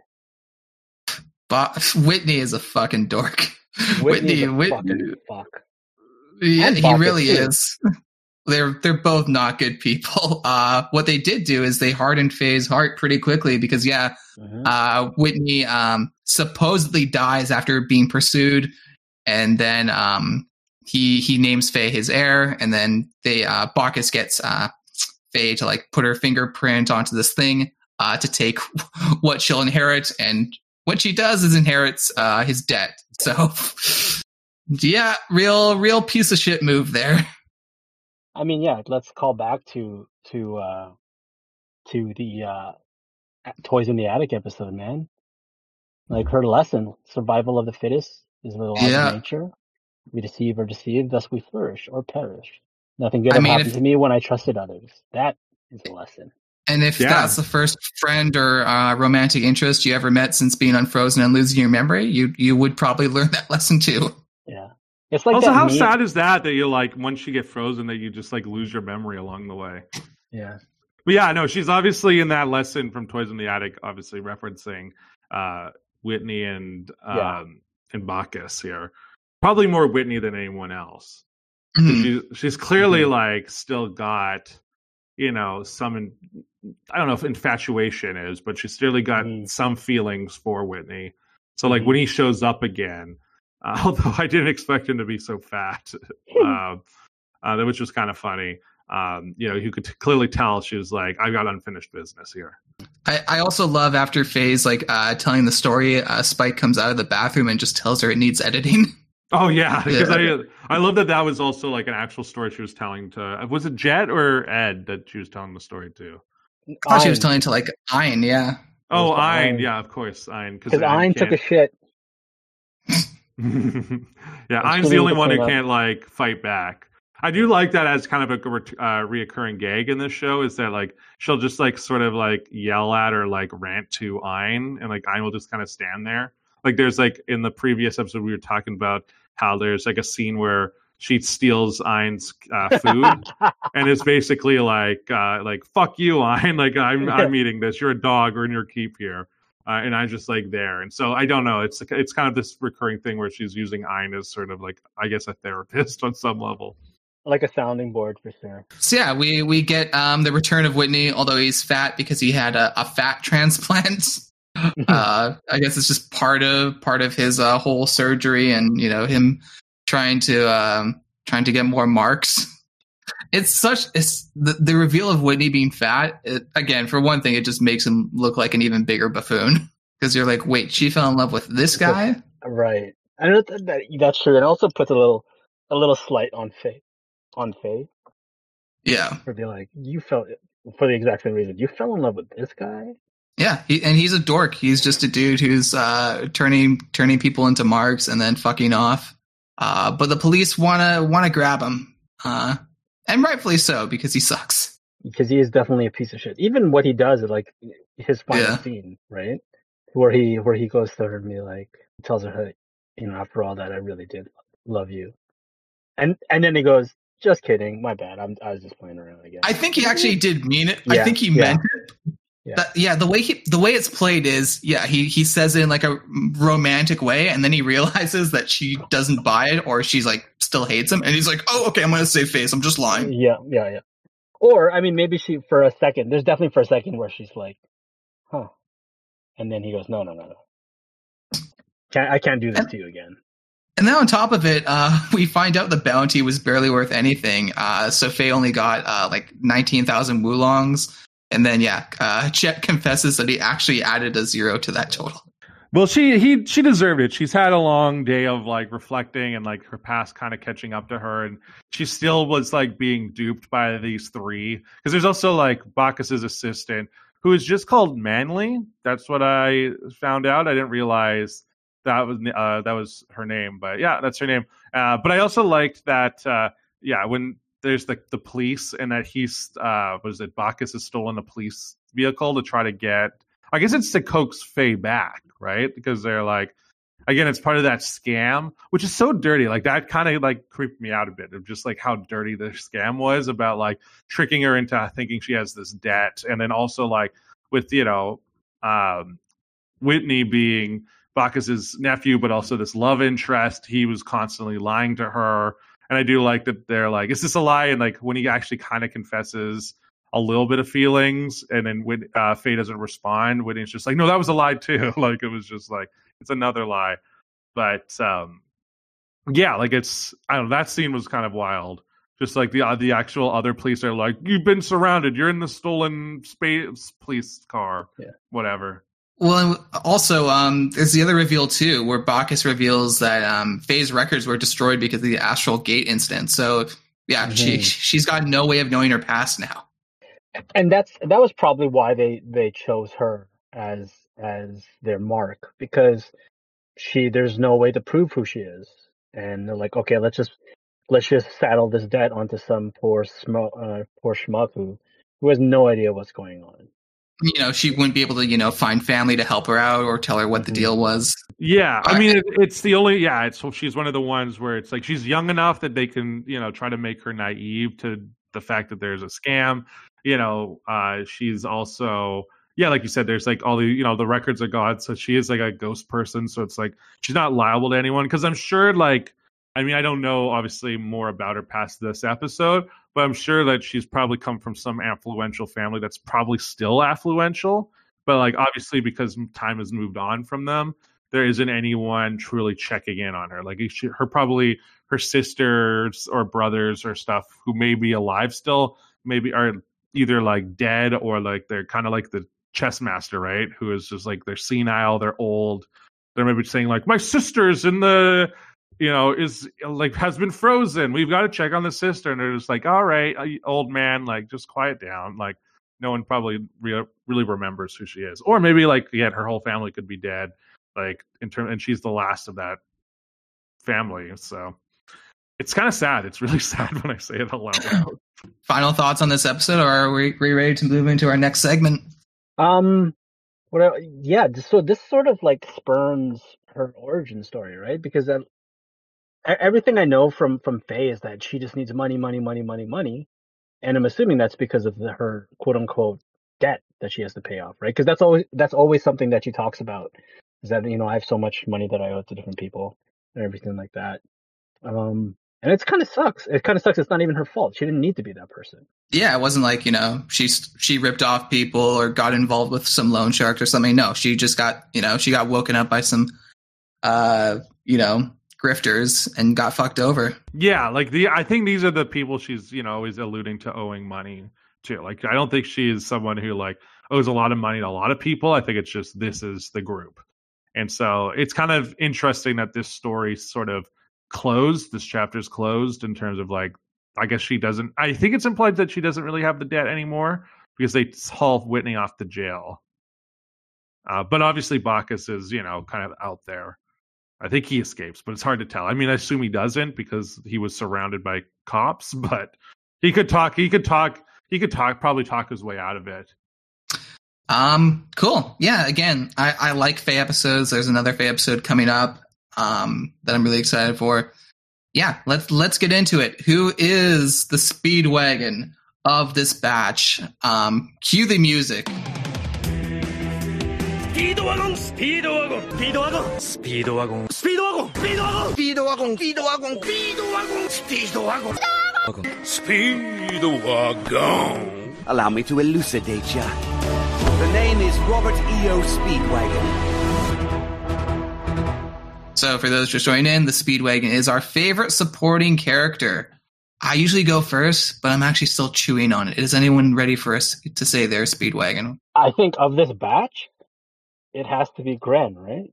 Like he was such a, I mean, not only is he a p- pivotal plot point and everything like that, but um, progressive in in in, in their nature and everything like that, and gen- and generally a super badass too. That I'm not, there's nothing more that you could hope for uh, for a supporting cast character. I legitimately kind of wished that Gren would somehow survive and that he would show up again or they'd show up again and um, cause some general havoc, you know.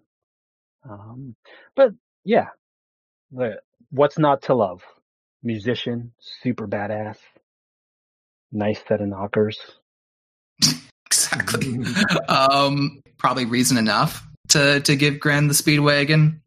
Yeah, I'll be curious to see how they adapt that character. Again, like there there's going to be interesting things they can do with them. Maybe maybe they even make give them a more positive fate because um, you know the thing about adaptation is you know there's nothing wrong with playing with it as long as you just do it in an interesting way. I feel, and that's almost what makes me like positive on the idea of a live action Cowboy Bebop show because I'm just like you know the original exists and if this this new iteration diverges from it but still keeps the spirit, that just means uh, there's more new Bebop content for me. Yeah, I assume it's going to open up like a more um, new world of people if it's done right. Like if it's not like this absolute disaster of a show where you're just like, oh my god, everything that could have gone wrong did go wrong. But then also, if even if that was the case, I'm sure people would be interested in like, okay, what's going on with it? Like I have a feeling that like just before the live action show drops, that Netflix will probably quietly add the animated show to to its roster of shows. As of this moment, it's just the movie so far. Yeah. yeah, I tried. I tried to look it up there to to try to catch up on there, but I couldn't find anything there. So um, it's yeah. So I I wouldn't be surprised if that was the case because you'd think they would want like to get keep people on Netflix. That's all they're doing. They're all. They I mean they just spent so much money on Seinfeld. Ugh. Um. But yeah, I, I would say as well, like for my Speedwagon, I'm I'm of the yeah. I'm, I'm kind of of the same uh, opinion. There, what hasn't in this batch of episodes, there isn't like a more um interesting like one-off character. Like I was kind of tempted to say uh Punch and Judy from Big Shot, just because I don't think I've named them as uh, named them as uh, Speedwagons, but like because like there's been more interesting one-off characters. But yeah, I mean, Gren is Gren is there. So you know what? Actually, fuck it. I'm gonna I'm not gonna say Gren. I feel like you two made really good points. I have nothing more to add. Uh, just because this episode was low on those like one-offs, I'm gonna do it. I think I I deserve for one episode. Yeah, Punch and Judy from Big Shot. They're they're great. I fucking love them. This is a great gag in the whole show. I've really enjoyed them since the first time they were there. Uh, it's absurd the show in terms of just like it's like treated as almost like a kids show, but it's like they're also talking to you like as if like you know things are happening in real time. They're like, "Howdy, partner!" Like I was like, "Who is this show for?" Like the show is like it's just out there, uh, and I love it as just like this segment. So um, I'm interested to see where uh, they go from here, but at least right now in this batch, uh, if it's not Gren, then it's Punch and Judy. Man, I want to know who they cast as Punch and Judy in uh in That's the gonna be a Netflix version. Punch and. Judy are important. I wonder what Yeah. the what would be the modern version of Punch and Judy? Is like would they like be weird YouTubers now or something? I don't know. I think I think they could do interesting things. Yeah, they'd probably be like Twitch people. Like they'd be like some sort of like some sort of YouTube channel that's you know like a couple that does it. They would be the equivalent of um, the hacking group in uh, Hackers, the movie. Uh, hack the hack is it the Hack the Planet guys? No, it's the one. It's the like the two Japanese guys who are who are like who are like sort of pseudo internet celebrities at the time of that movie. Again, deep callback and deep cut, but that that's who I would think they would be the equivalent to. Yeah, I'm curious who they they'll probably like cast like two like stand up comedians for this. Like I feel like that's where they're like gonna head in that direction because you can just have them in like in a green screen in LA being like, "Hey guys, like you know, the the bounty's here." Like I think that would be kind of fun. So, I don't know. There's they haven't announced who Punch and Judy are being played by. So, uh, hopefully it, that's a fun cameo where you're just like, "Huh, I didn't expect so and so to be there." I I definitely hope they don't cut them out. Like they they don't cut them out entirely. I do hope we see them at least once. Yeah, me too. I would hope more than once, but Yeah. we'll we'll see how they adapt Well, it. I will Uh, say that like in um WandaVision when they were doing like those commercials like in the sh- in that show like that was a gag that I think a lot of people really enjoyed. And obviously this is kind of in a you know Punch and Judy are kind of in a similar vein where it was always the same actors in those commercials. Like if you if you remember like what I don't I don't know if you watched it but yeah it's always the same actors but obviously the commercials changed as like you know the show aged to like modern times. But it's like yeah it's kind of the same deal where I feel like it's a great gag I'd keep it in. I think it'd be they'd be remiss if they dropped it. So it's probably like they're most likely like not doing the famous stand up things. They're probably going to be like two sort of unknown actors who are coming in to do it. But either way, it should be hopefully they're there. But yeah, they're fun. I wanted to bring it in because I don't know if I'll have a chance to in future episodes. Oh, you'll listen, listen. I'll tell you this right now. I've got a speed. I, I've got a speedwagon. Uh, that's. Uh, I don't. I don't want to give too much of a hint, but uh, Punch and Judy fans, you'll be happy in uh, in in our Bebop Week Five. So Ooh. yeah, there, Ooh. there's there there yeah, there's a moment I still think about. Uh, I I can't say anything more, Right, right. even though I want to. Um, anyways, um, final thoughts on this batch of episodes, friends.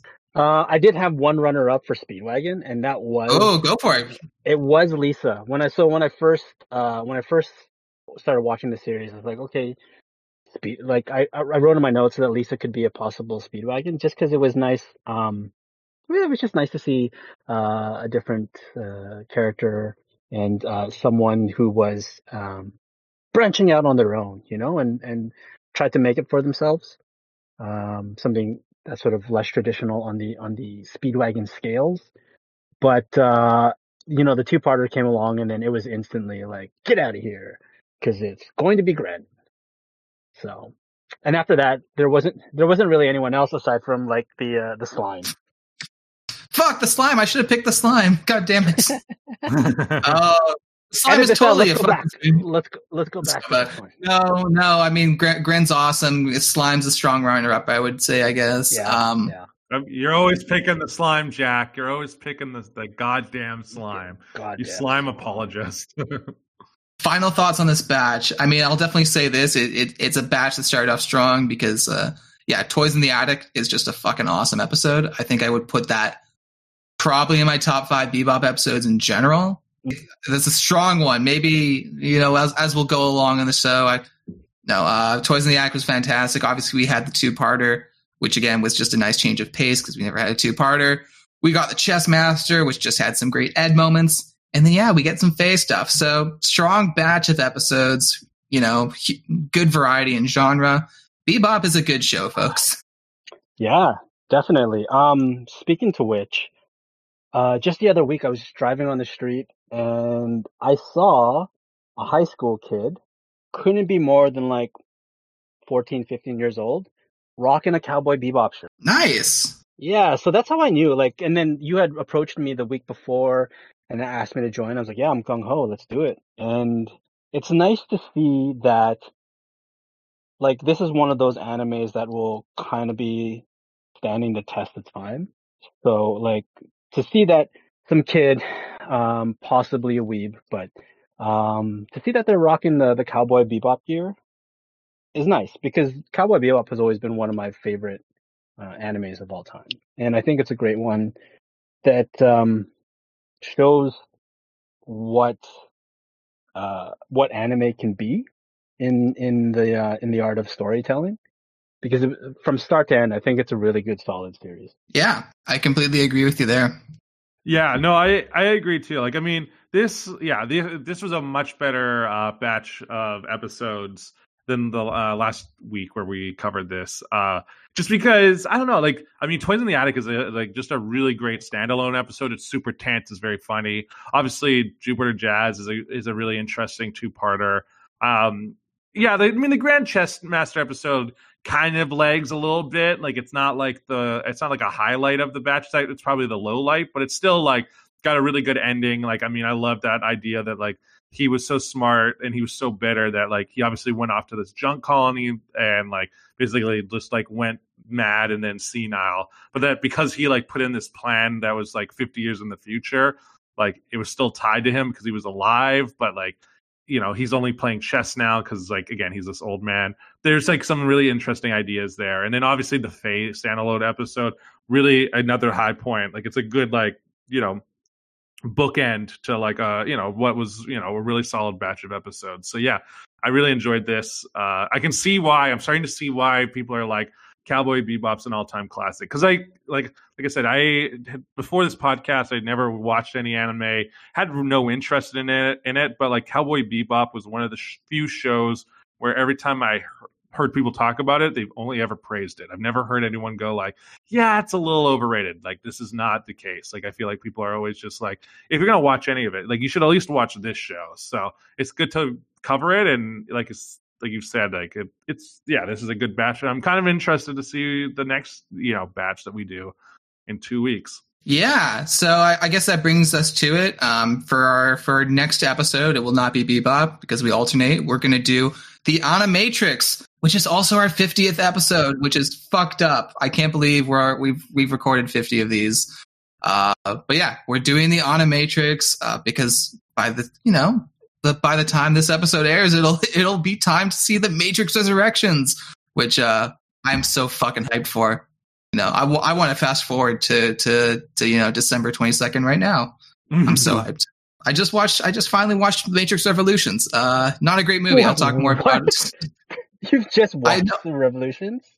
Well, yeah, I only watched the first two. Uh, I'll talk more Okay, about those fair. on, on the podcast. I watched the first two and then uh, I, I watched a flash parody of Revolutions that explained the plot and I'm like, okay, I'm good. That flash parody that's how you know it's fun That, that, this was like in 2003. Uh, Mark, you're, course, you're more plugged course. into stuff that, than Malcolm, um, when it comes to maybe internet culture. Uh, do you remember like Legendary Frog? Not Legendary Frog, but I, I am I, I am I am familiar with Newgrounds. I am familiar with Newgrounds and everything like that. I basically, I basically, um, the Matrix Revolutions. There were so many parodies because it was Matrix hype around that time. There were so many borderline. They weren't even parodies. They were pretty much just plot summaries of people animating scenes from Revolutions on Newgrounds. So I, I consumed it through that. Uh, and the movie, you know, I'll talk more about my thoughts on the movie. I, I, I told Malcolm I wanted to be one of those weird people who thought who would say Revolutions is a, an A plus, and uh, it's it's not. Um, Reloaded is fucking Reloaded is fucking fun though. I'll say that Reloaded is a fun fucking movie. Mm-hmm. That's the one with the rave, right? Yeah, the the Zion rave and Morpheus um, cuts a truck or cuts a car in half with a katana, and uh, Neo fights all the uh, the million Smiths. It's it's a fun movie. Revolution is the one with the architect, right? No, Reloaded has the architect. Because uh, all I remember from like back in the day was like Will Ferrell doing like at the MTV Movie Awards his version of the architect, and I just remember it being funny. But I also like I could rewatch that and be like, "What the fuck? Why was why was I? Why did I find it so funny?" And then remember that like, oh, I was a child. um, but yeah, we're covering the the Animatrix. We're going to cover the entire thing because it's only like 100 minutes long. So we'll cover all those shorts. We'll talk about the Matrix movies, the sequels. Um, Will you also go into the uh, the Animatrix addendum, which was also a comic? I guess I'll have to find that now that you've brought it up. All right. mm-hmm. Well, I you'll you'll do it for the history segment because I probably won't read it at a time. no, we'll, we are going to talk about the anime. We'll talk about the animation stuff. All right. Anyways, we're going to move on to the plugs. Uh, Mark, uh, where can people find you? Um, you can find me on Instagram and at M Blancaflor, M B L A N C A F L O R. That's where my all my main stuff is. Uh, I've also got a uh, hobby account for my current uh, obsession, which is trading cards. So I'm also on there on Instagram at uh, full fledged footy fan. That's uh, full fledged footy with a Y fan, all one word. And uh, yeah, that's where I'm at. All right, perfect. Uh, yeah, that'll all be in the show notes uh, for those uh, interested. Jack, where can people find you? Check me out on Instagram at uh, Jack is Jack and only real Jack M on Twitter. All right, and uh, yeah, you can find me at Malcolm RJ McLeod both on Instagram and Twitter. Uh, note the Twitter account has not been active in years, but it's the same. So you can you can give me a follow there or you can see that my stories I rarely post on my main feed for Instagram, but I'm always posting some sort of story. So, uh, so there's that. And yeah, if you want to uh, follow the podcast, uh, we're on Instagram at Is This Anime Pod. Uh, same handle for Twitter. Um, yeah, if you uh, enjoyed listening to this episode, uh, please, if you're listening to this on Apple, uh, give this five stars. Uh, give us a review. Reviews uh, and stars really help a small podcast like us out tremendously and it's always great to hear from people. So please uh, don't be afraid if you enjoyed yourself. Give this some stars uh, leave a review uh, it'll help with the algorithm uh, it'll help boost everything. So and yeah share this with your friends. If you enjoyed it this is a podcast for anime people and non-anime people as we say. Uh, anyways uh, i think that about wraps it up. And and remember slime is trash and will always be trash. L- later, power bottoms.